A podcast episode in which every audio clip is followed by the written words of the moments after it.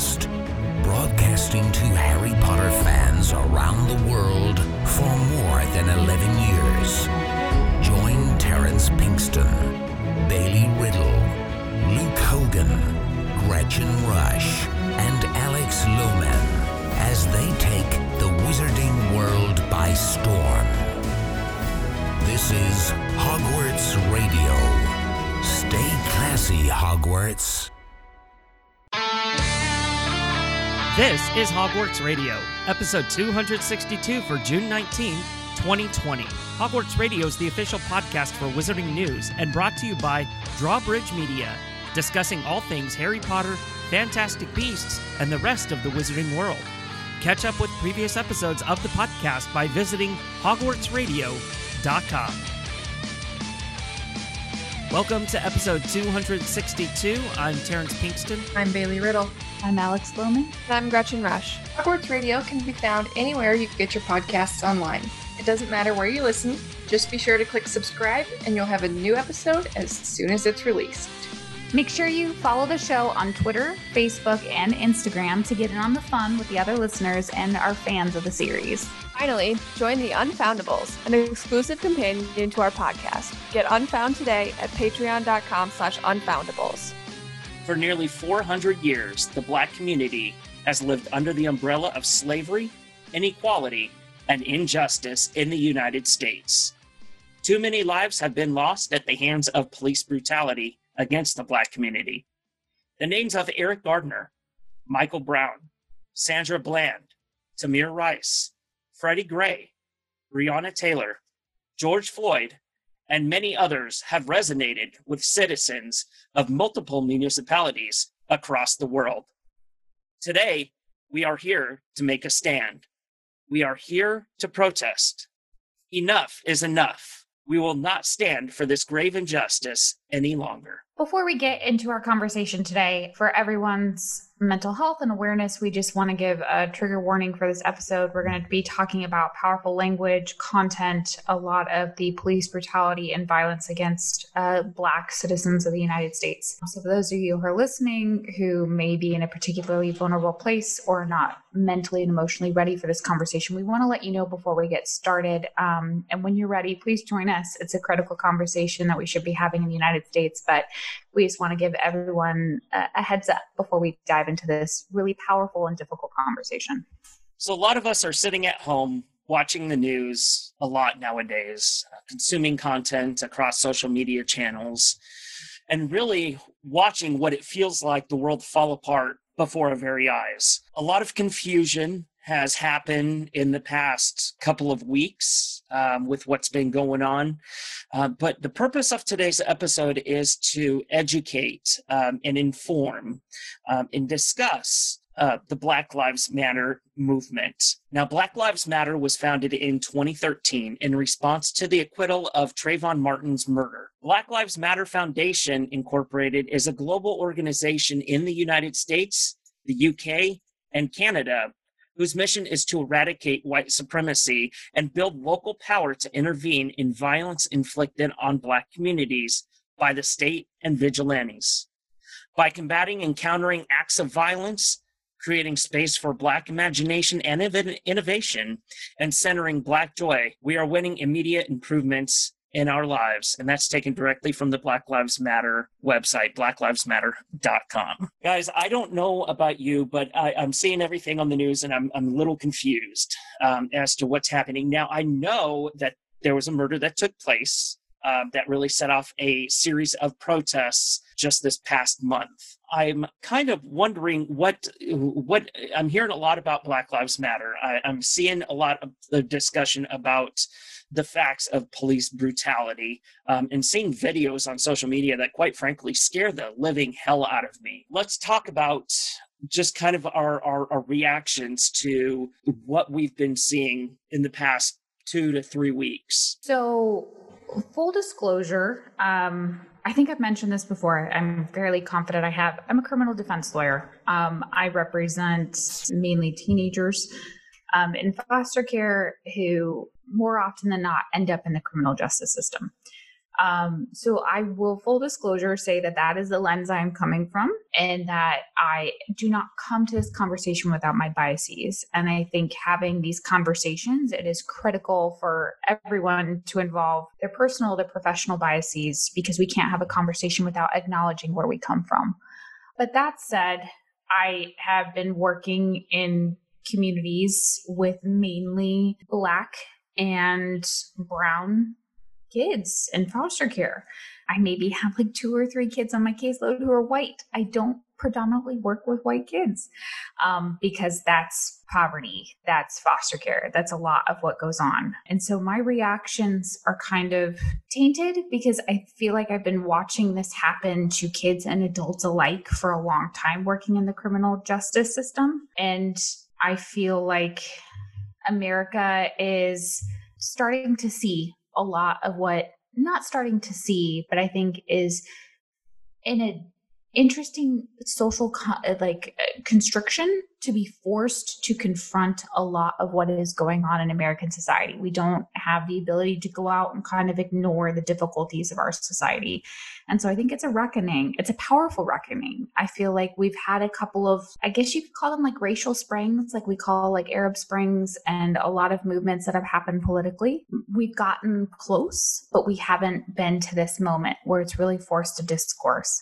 It's uncomfortable, but it's necessary. I'm heartbroken, but I am also kind of re-encouraged by a lot of my colleagues, my friends, who are finally standing up to have this conversation. And I can speak for a lot of kids that I've spoken to in the last couple of weeks um, who have been dealing with this, and they are encouraged by people speaking out and finally being angry about a lot of the life that they've lived. So I guess my personal bit here is that keep pushing, keep fighting, keep having these conversations. And if not for yourself, for a lot of kids who are looking up to you. Yeah, I mean, that it's such a great point, Alex. These, these conversations, they are uncomfortable, and especially for like all of us on the panel, white people who go through life not having to worry about the things that people of color have to worry about on a daily basis. We are privileged, and it's not necessarily because we try to.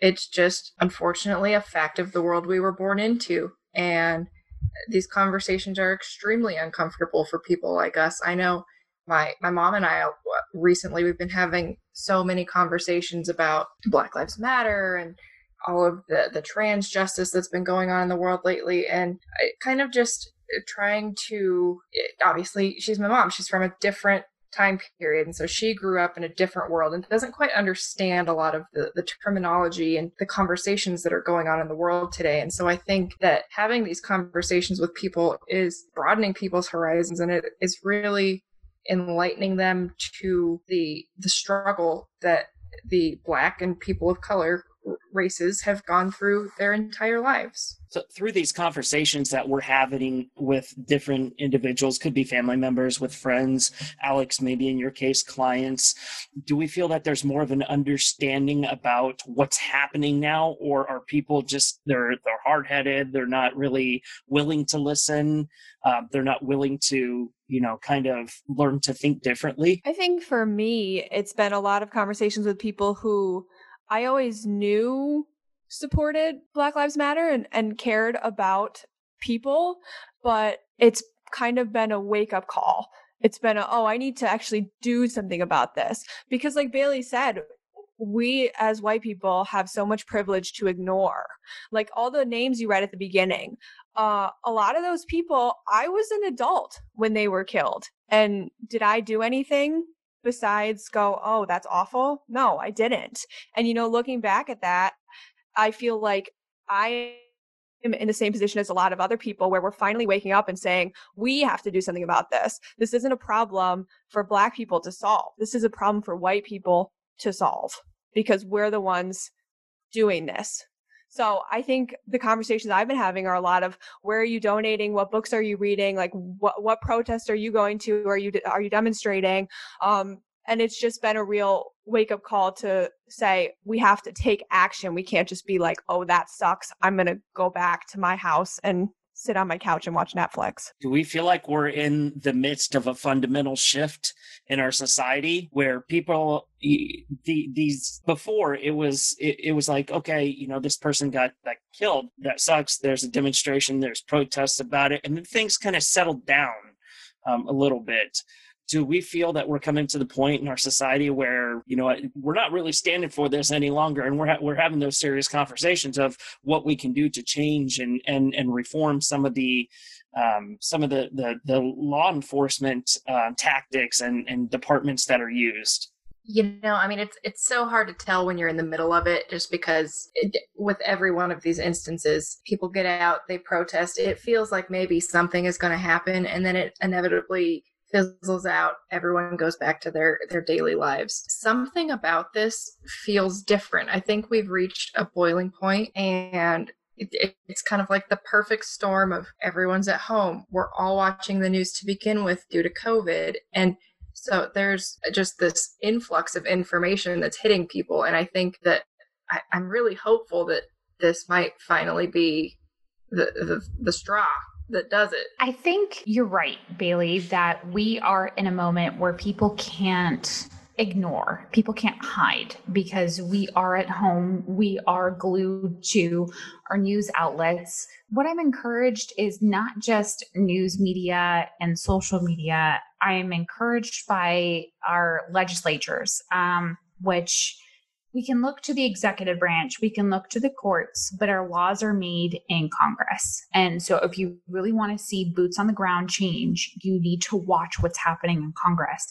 And I'm seeing a lot of reforms proposed on qualified immunity, um, which essentially gives police officers um, who work under the executive branch certain legal privileges that make them immune from legal lawsuits for doing certain things, because it's in the course of their duty. And there's a fine line to kind of balance between what we want to hold police officers accountable for and opening up the floodgates. And so that's kind of where qualified immunity has tried to strike a balance. I've seen a lot of proposals about changing what is qualified immunity, what we will accept as tolerable. I've also seen just a lot of momentum in terms of state legislatures and what they will accept from their police departments as uh, standard practice. Again, coming from my criminal defense lens, I can tell you that there is a lot of discretion for law enforcement in terms of what they can and cannot do in terms of physical restraint. Um, canine units, I cannot tell you how many of my juvenile clients have been bitten and mauled, not mauled, but bitten and severely scarred by canine units and kids running away from police, which that's kind of a normal thing for a sixteen-year-old who's being pursued by the cops. There's there's a lot of reform and change, and I am at least hopeful by those conversations because we haven't had those before. And to me, as a lawyer, but also just as a, a civically minded citizen, I'm encouraged because we can demonstrate, we can protest, but really where it matters is kind of a synergy between our courts looking at these cases and our Congress saying, okay, we've had enough. So this is where Black Lives Matter comes in. And really it was started by a, a group of folks that just really weren't going to take anymore. It's grown into this exponential movement that um, has now taken shape and has many chapters worldwide now. But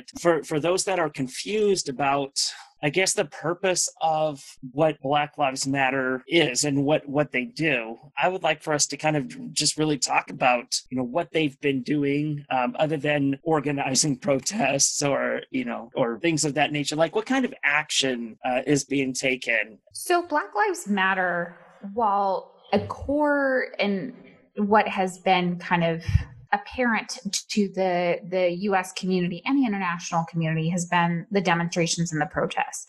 I think the mission behind Black Lives Matter is assessing a, a whole democratic society that is built upon systemic racism and forcing a conversation and forcing legislative and social change that tackles that systemic racism. I found a tweet the other day that was so brilliant. That was like, when you were talking about Black Lives Matter, there's a difference between systemic and systemic in terms of our society, a democratic society that we tout as land of the free, home for the brave, um, all men are created equal. All of this was inherently built upon a racial and classist society that suppressed communities of color to be relegated.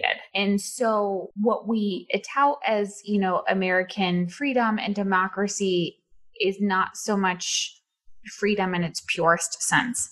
And what the Black Lives Matter movement in some parts, and the Black Lives Matter movement is very nuanced and very complicated because the problem of racial discrimination is very nuanced and very complicated. And I say that from a social justice perspective, but also from a legal perspective. I mean, if you take the time to read what it takes to prove racial, racial discrimination in the courts, it's incredible. Nine times out of ten, I'd say like nine point nine nine nine times out of ten, you're not going to be successful in proving racial discrimination when it's apparent. It's so obvious to the layperson.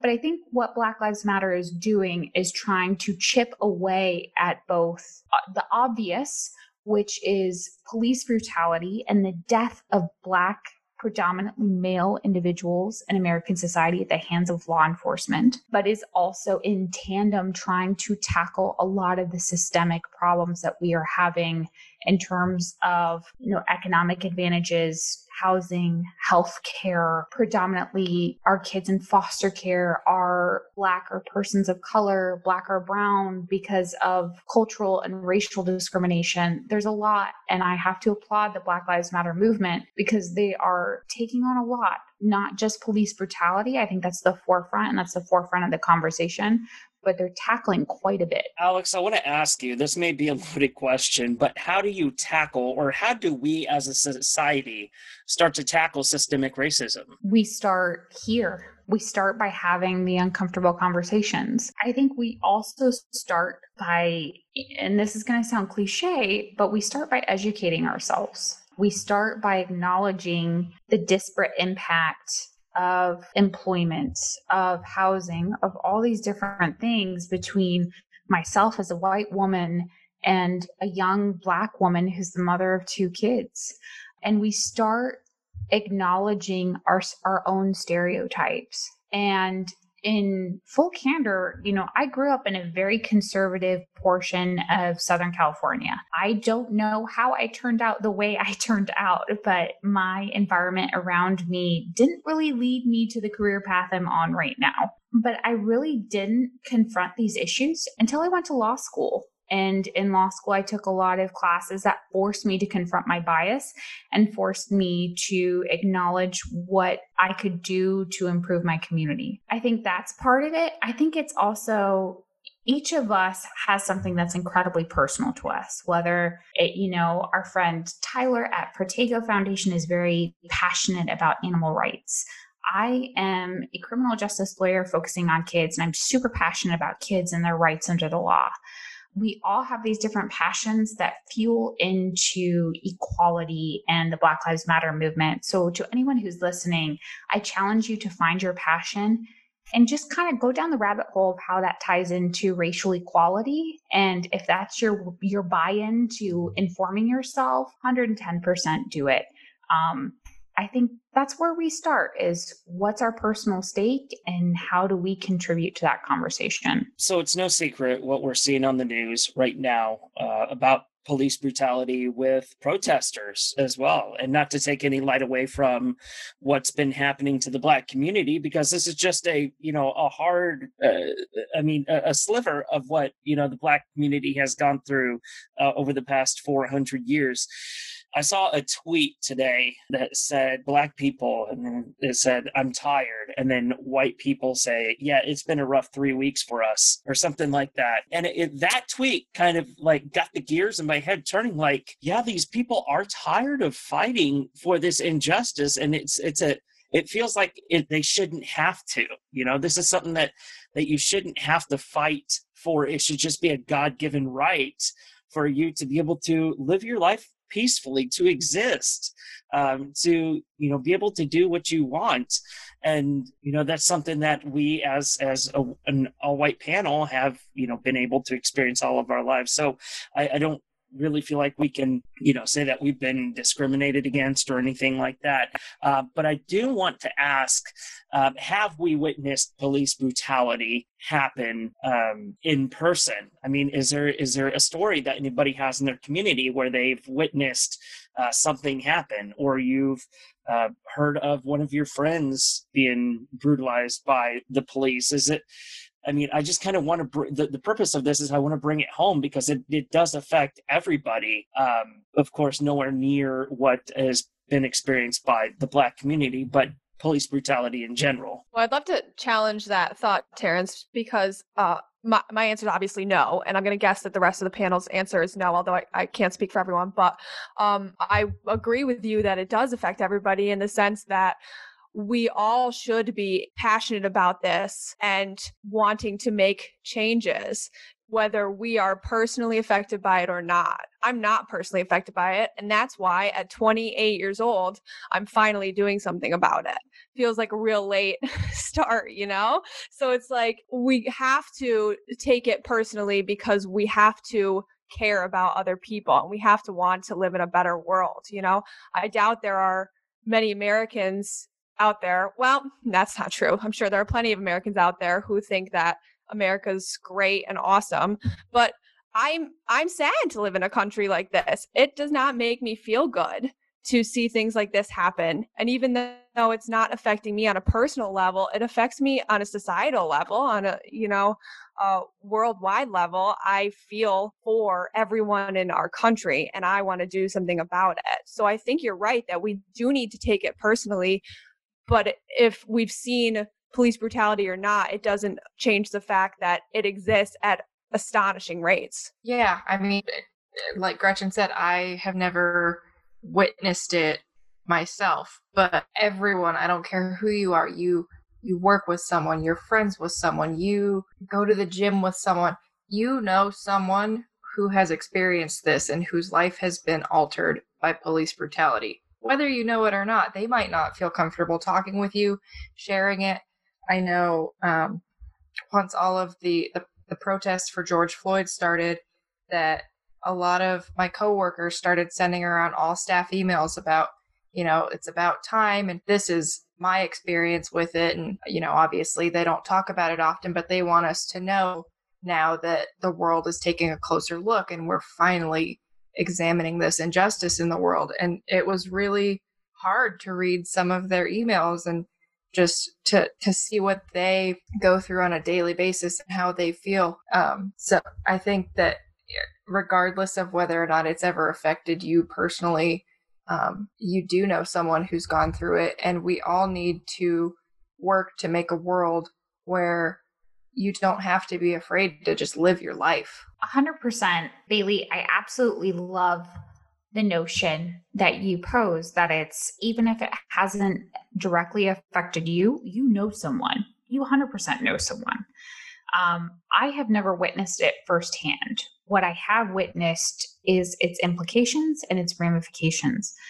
I cannot tell you how many trials I have sat through with juveniles. Let's, you know, let's remove adults. Let's remove whether you think it was right or wrong. Let's talk about kids for a second.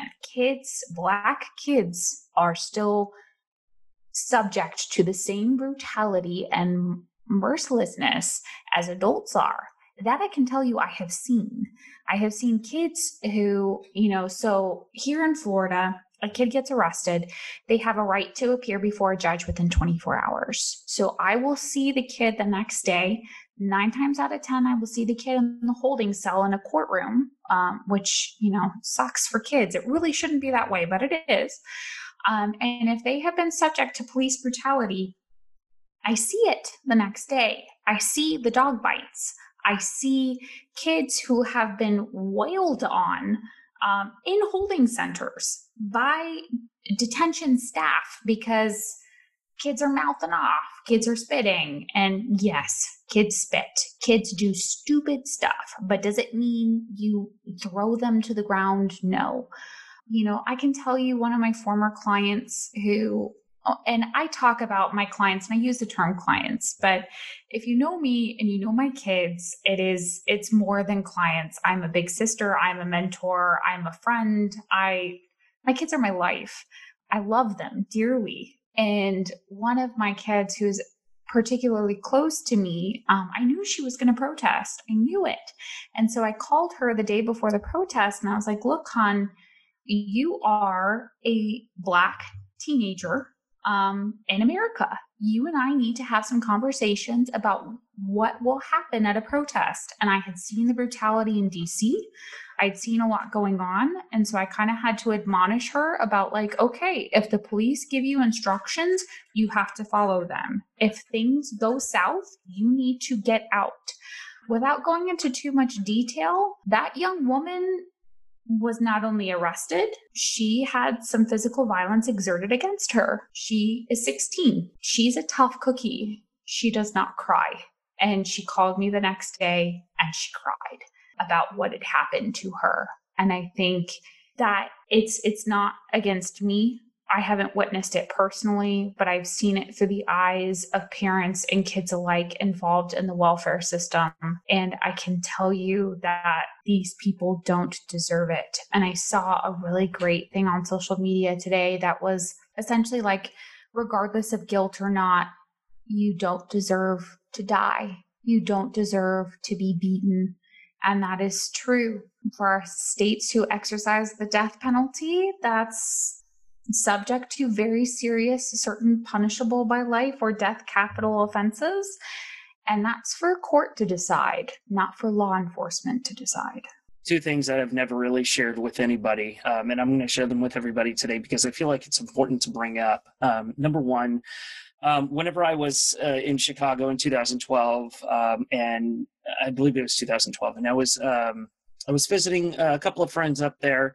Um, and for those of you that know me, I love Chicago. I, I would I would live up there if I could. Um, I, I remember I was on Michigan Avenue. Um, I was south of the river, um, and I knew that there were Occupy protests happening. Um, so I I wanted to kind of witness this uh, for myself. Um, so I was actually in the middle as these protesters Um, came down the line. Of course, there's there's police in um, full their full garb with the you know the face shields and the the their um, their actual shields and then batons and things like that. And then there were a lot of police, more police than I've ever seen in my entire life. Um, and they were on horses and things like that. Um, and I guess they were kind of there just to make sure things didn't get out of hand. I don't know. I didn't understand what was going on at the time. Um, I didn't understand a lot about the movement or anything like that. I just knew that they were protesting. So I wanted to document it for, you know, myself, just to kind of say, hey, you know, I've, this is the era that I live in now. I remember getting scared um, with these protesters and wanting to get north of the river, which there was a line of police officers. Um, and so they left a gap like in between themselves, and I'm trying to get away, and I duck in between the police officers. Um, I got past the police officers, but uh, didn't get far. They grabbed me and they threw me back, um, and I landed on my back um, and hit my head on the cement. Um, and then I got up and they were yelling at me um, and telling me, uh, was I on the sauce? Am I crazy? Um, and things like that. And that was the first time that I had um, experienced anything like that in, in my life, as far as like a, a, a brutal response from a law enforcement officer um, of, of that particular uh, type of nature. I didn't think I was doing anything wrong. Apparently the police officers thought I did. Um, my the second thing that I really want to share um, is uh, in in the mid in, in two thousand ten, two thousand nine, two thousand eight. I at this point I don't I don't remember the date, uh, but I remember vividly what what had happened. I had a um, had a mental health episode, um, is what I'll call it. Um, and the, the police were called Um, and and you know, the the E M S was called, and fire trucks were called, and all that other stuff. So of course, everybody's making a lot of noise coming down for this mental health episode from um, this twenty-something-year-old young man. Um, I was, instead of having a mental health professional there, which I should have, um, I was handcuffed. I was thrown in the back of a police cruiser. Um, I was thrown in the back of a police cruiser, um, and I was taken to a um, hospital.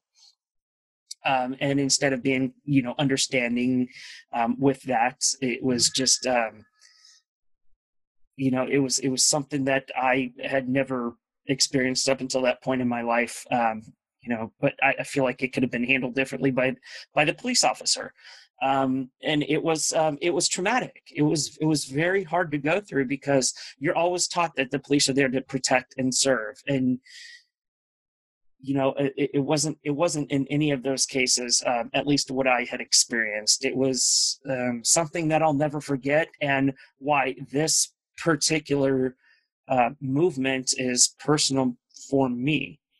And that was a very, very hard thing to say. You know, like, that's huge. Um, so just one, I kind of want to thank you. Like, it's hard to talk about our interactions with law enforcement, positive or negative. It is hard to talk about mental health. It is hard to talk about everything that you just openly shared. Um, you know, a lot of my clients have mental health trauma because of their life and their circumstances. And a lot of them have gone through the same experience you just described. Instead of a mental health professional responding to someone in crisis and someone in need, we have law enforcement who are not trained to handle these situations and who are trained to execute law and order. Law and order and mental health do not belong in the same sentence. And it kind of goes into our conversation about defunding the police, which has been a huge topic in the media right now. But I think it adequately illustrates where our society can improve and what are the essential functions of law enforcement and what we need to truly invest in in our communities. And it's not easy. And you know, we need more voices willing to talk about their experiences. I was trained as a public defender in Chicago. I was living in Chicago in two thousand twelve. I can tell you that law enforcement in Chicago has a very liberal idea of what protect and serve means. So I can, what you're describing to me, A, is horrifying, but B, doesn't shock me by what I know about the Chicago Police Department. And it, it sucks that that's my interpretation of a very traumatic experience for you. But I think for all of our listeners who are listening and wondering how this hits home, um, you said it best. And just, I'm, I'm, I'm in awe. And, you know, thanks for speaking your truth, man. It's hard, but I really appreciate it. Uh, so I, I want to talk about what, what does reform look like? Um, obviously defund, uh, defunding police departments. That's a popular discussion topic right now. And, and let's be real, police reform is, is needed. It's, it's something that we desperately need as a society in order to move forward. It's something that cannot happen as a quick fix, though. Um, this is something that can't be a bill that's fast-tracked through Congress. Uh, discussions have to, have to happen. Um, and they have to happen at the local level with city councils and governments, and most importantly, the people. If we if we defund or dissolve the police departments, that doesn't mean crime stops. You know, the the world just doesn't stop because we say, oh, we're not going to give the police any money to to do what they need to do anymore. So I'm kind of curious to the panel, what what does reform of law enforcement look like? I think that they need to law enforcement needs to be less. I don't, I don't want to say less proactive, because stopping terrorism is obviously a huge thing, but just less out looking for crime to happen. They need to solve the crimes that are happening. It's not something of, well, yes, obviously crime should be prevented, but in a way that's not biased, that's not just because you're a past offender doesn't necessarily mean that you are automatically a criminal for the rest of your life. People change. And I think that's something that our, our law enforcement really doesn't take into account. Anyone is capable of committing a crime regardless of their past. And it just, it needs to be less physical about the, the way, the actions that law enforcement take. What do future institutions look like at this point that we can see? I mean, we have, there's been a lot of talk about mental health professionals in the place of law enforcement officers, which could definitely have been needed um, at a lot of points in, in history um, and in recent history as well. I mean, do you get, uh, you know, do, do police officers become social, like public defenders or social uh, justice defender, or, you know, what, what does all of it look like? So I think what it looks like, and this is a common misconception that I've seen with people responding to the notion of reform and defunding the police. Reform and defunding is not eradicating. It is essentially financially stripping down law enforcement to perform its essential functions. Um, I kind of like to think of it as putting, putting money where your mouth is. So instead, so for example, um, I... took a, a, a very critical look at my home, well, not my hometown, but where I'm living in West Palm Beach, Florida. I took a look at our city budget, and I realized that half of our entire city budget goes to law enforcement, which is appalling to me, appalling. Not because I don't think law enforcement individuals are deserving of living wages and all of that. I think what is appalling to me is that fifty percent of our entire city budget goes to law enforcement and military grade weaponry and a lot of just unacceptable police tactics, where I've got kids with serious mental health issues that I have to fight tooth and nail in a courtroom to get adequate mental health treatment because we don't have the funding, because the state doesn't want to spend the money on those issues. Um, and so to me, reform does look like structural change in the law and how we view qualified immunity, like I talked about before, how we qualify or how we review um, justified use of force, stand your ground, which is applicable definitely in the state of Florida, might be applicable in the state of Texas, but it looks like divesting a ton of money that goes into essentially military grade contracts with local law enforcement and reinvesting that money into communities, looking at a, adequate housing, Section eight housing, putting more money into that. God, there are so many wait lists for people to get adequate housing, healthcare. Oh, I wish my kids had, had healthcare. I wish their parents had healthcare. It, it looks like mental health care. It looks like, you know, Terrence, to your point, do we make law enforcement sh- social workers? No, I don't think so. I think they should have some basic training. Don't get me wrong. But I think what it does look like is when a call comes in for a mental health crisis or a domestic violence dispute, it's not just a law enforcement officer responding. The funding then also allows for a social worker, allows for a crisis counselor to come out hand in hand with law enforcement to be able to de-escalate because they've had years of training to do so. And it doesn't result in someone being handcuffed when maybe they just need simple de-escalation. And going off what Alex said, I have clients in my area who can't find mental health services. We, our hospital lost a bunch of funding. They had to close things down. And one of the things to go was their, their mental health facility. And a local organization said they would pick it up, and they made all these claims. And then we just found out six months later that they're not doing it. So my kids don't have therapy, can't get therapy.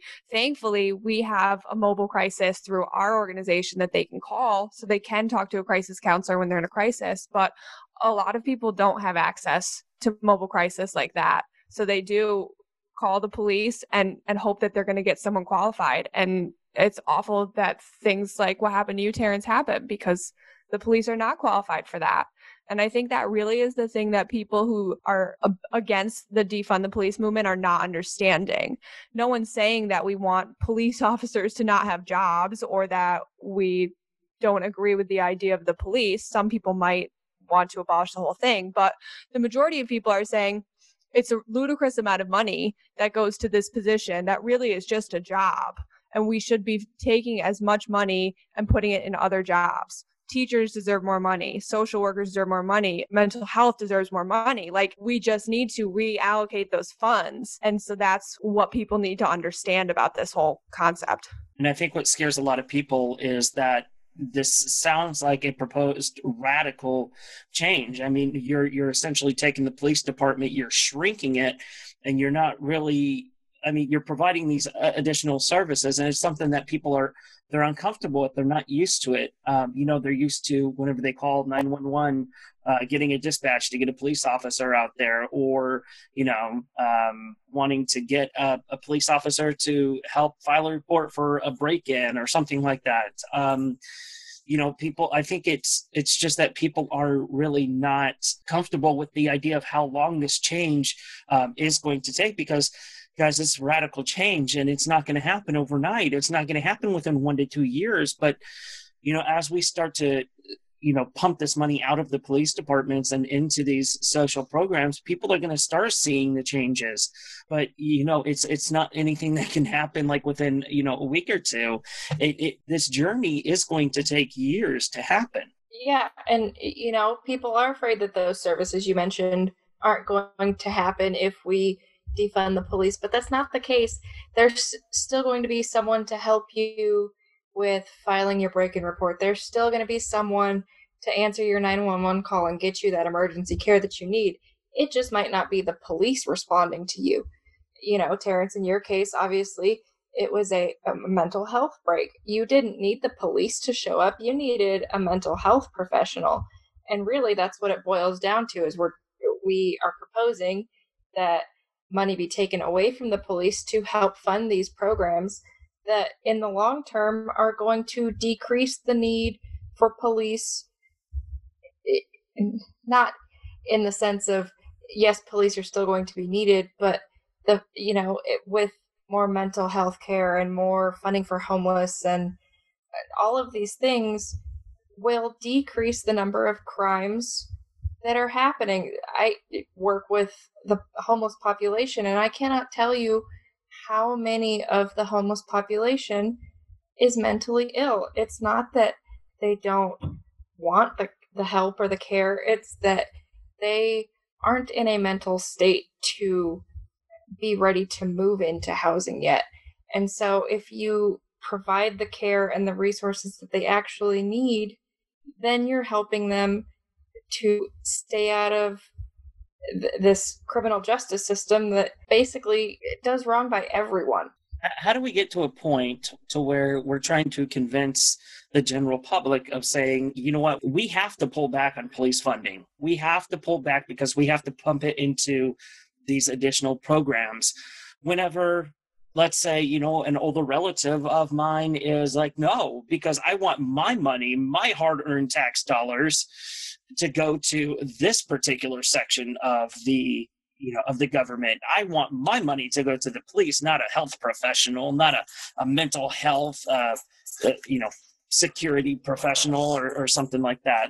Like, how do we, how do we start to change that mindset? What I think is kind of amazing is that we actually don't really have to, because it kind of doesn't matter. Like, Minneapolis has already decided that they're disbanding the city's police force. Like, they didn't need to take a vote on that. Like, they didn't need to garner opinions. They just decided to do it, and now they're doing it.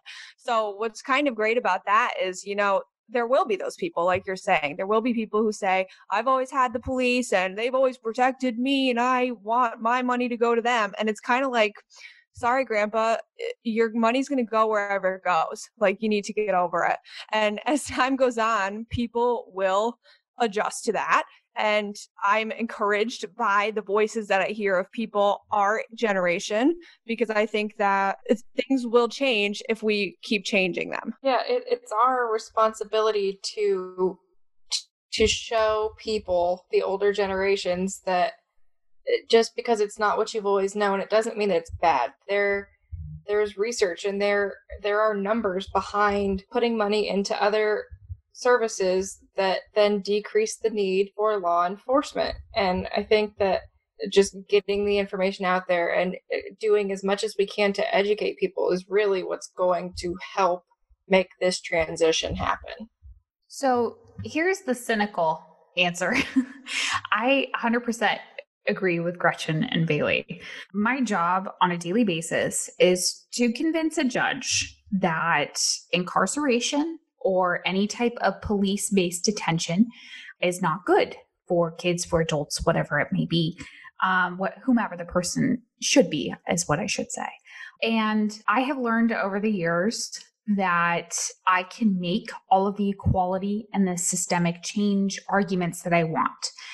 But the bottom line comes down to dollar and cents. Terrence, you phrased it as, you know, a relative, a friend, whomever might want to invest their money in institutions that they are comfortable with and they believe. So over the years, I have done a lot of research on how much money it takes to incarcerate an individual, juvenile or adult, um, to sentence them to either a juvenile prison term, we call them camp in California, we call it commitment in Florida, or a prison sentence for an adult.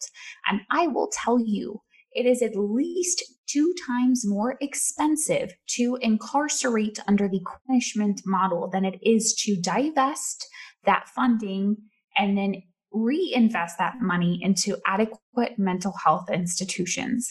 I worked with a young man who had severe mental health issues, who literally, he grew up in foster care, so I'll, I'll give that as a backdrop, but he got arrested for a misdemeanor theft charge. I don't quite know, I can't remember what the exact charge was, because he stole a two dollar ice cream cone from a seven eleven. The cost to prosecute that case, the cost to resolve it, was immensely greater than what it would have been to realize that that client had paranoid schizophrenia, was not in his right mind, was not medicated, and needed adequate mental health treatment. And I kid you not, it took myself and a colleague over nine months to litigate to get him adequate mental health treatment. And lo and behold, he's had it, and he has been great.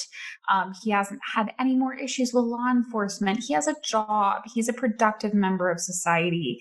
And that is more cost benefit to more of a cost benefit to society than it is to lock him up for like a two dollar ice cream cone. And I'm not saying that every person who comes into contact with law enforcement is a two dollar ice cream cone, right? We have grades of crimes because people do serious things and less serious things and how we perceive them. But I'm telling you, the bottom line is that for those cases that are not, you know, Ted Bundy, crazy axe murderer status, it is going to be more cost benefited to your wallet as a taxpayer and to society in a moral and ethical way if we invest in those resources and not in the crime and punishment model. So I want to get back to the, um, I guess, kind of the educational portion of Black Lives Matter here. We've been seeing all over social media, and I'm sure we see it, you know, in the news and in our communities.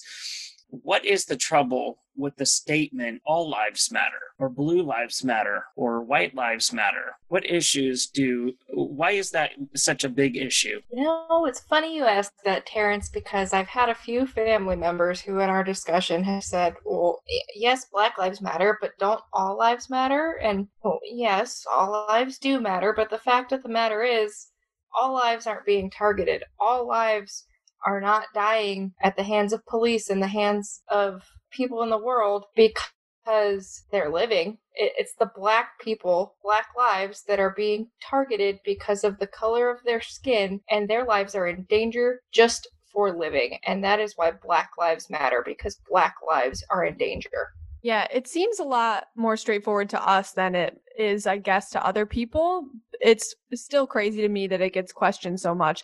But my mom, who is a pastor, she posted Black Lives Matter, and someone commented and said, I don't think you should be taking a stance, which first of all is ridiculous. She can't take a stance on her own Facebook.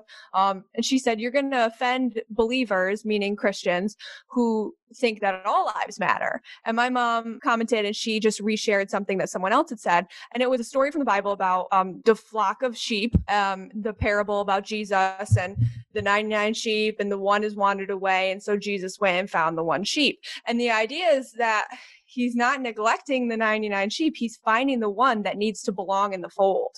He's getting the one back who's in danger. And so the idea that, well, everyone matters. No one's saying you don't matter.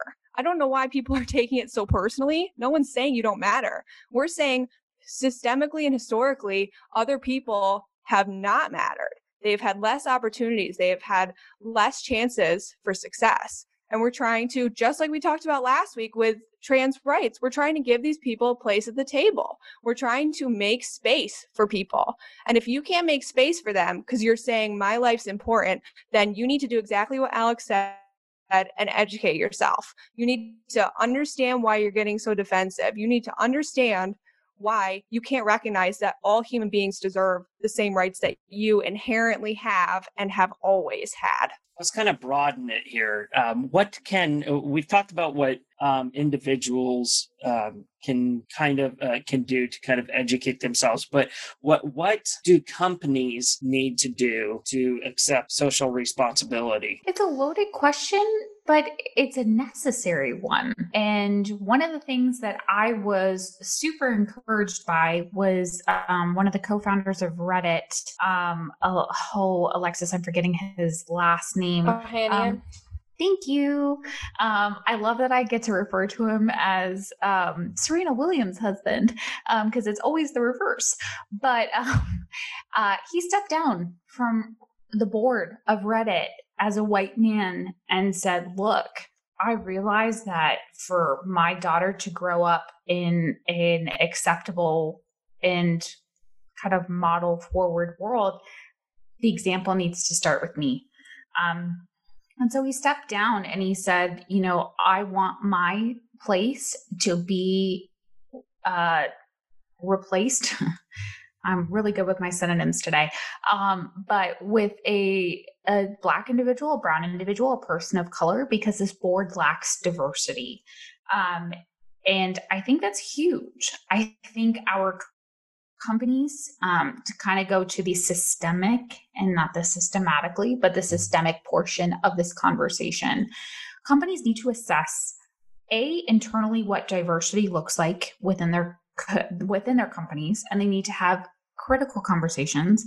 I mean, for example, I went to a private law school. I went to Northwestern Law, and Northwestern is having a huge conversation right now about its lack of diversity in a top ten law school, um, and hiring a consultant to try and implement that change. I also think companies need to assess where they're getting their resources, their materials. I've seen a lot of postings on Instagram and social media about companies that derive their employment from either prison labor or very cheap labor, outsourced labor that preys upon communities of color. And I think that's important too, because all of a sudden the public is starting to become aware of where their products are coming from and realizing, I don't want to support this. And the only way you're going to listen to me is if I stop spending my money on your product.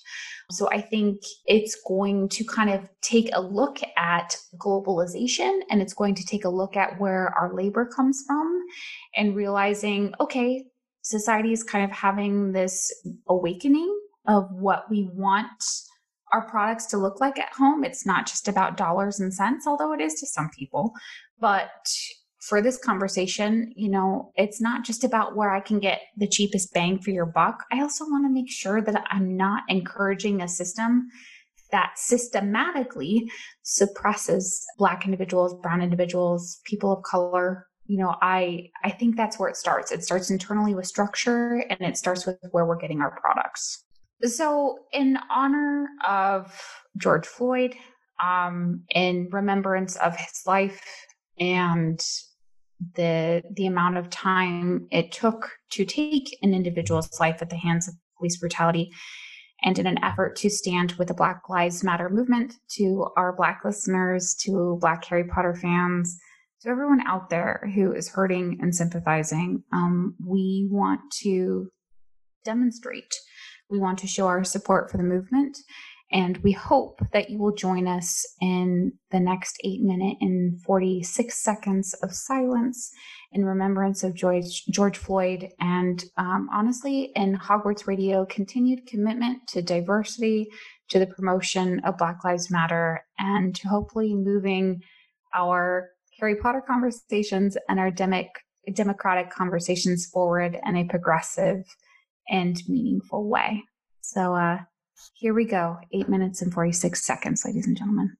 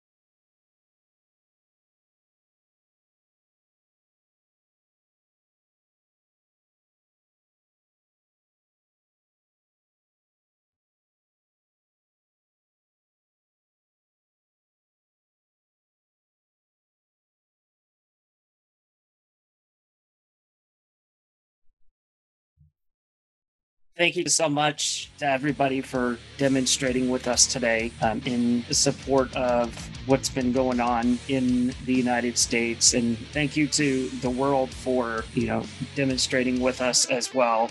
Um, and and I'm not just referring to us at Hogwarts Radio, but I'm referring to us as a society, stepping back and saying, this isn't right and we need change. And that will wrap up today's episode. Once again, I'm Terrence Pinkston. I'm Bailey Riddle. I'm Alex Lohman. And I'm Gretchen Rush. And we'll see you next time for episode two hundred sixty-three. Bye-bye.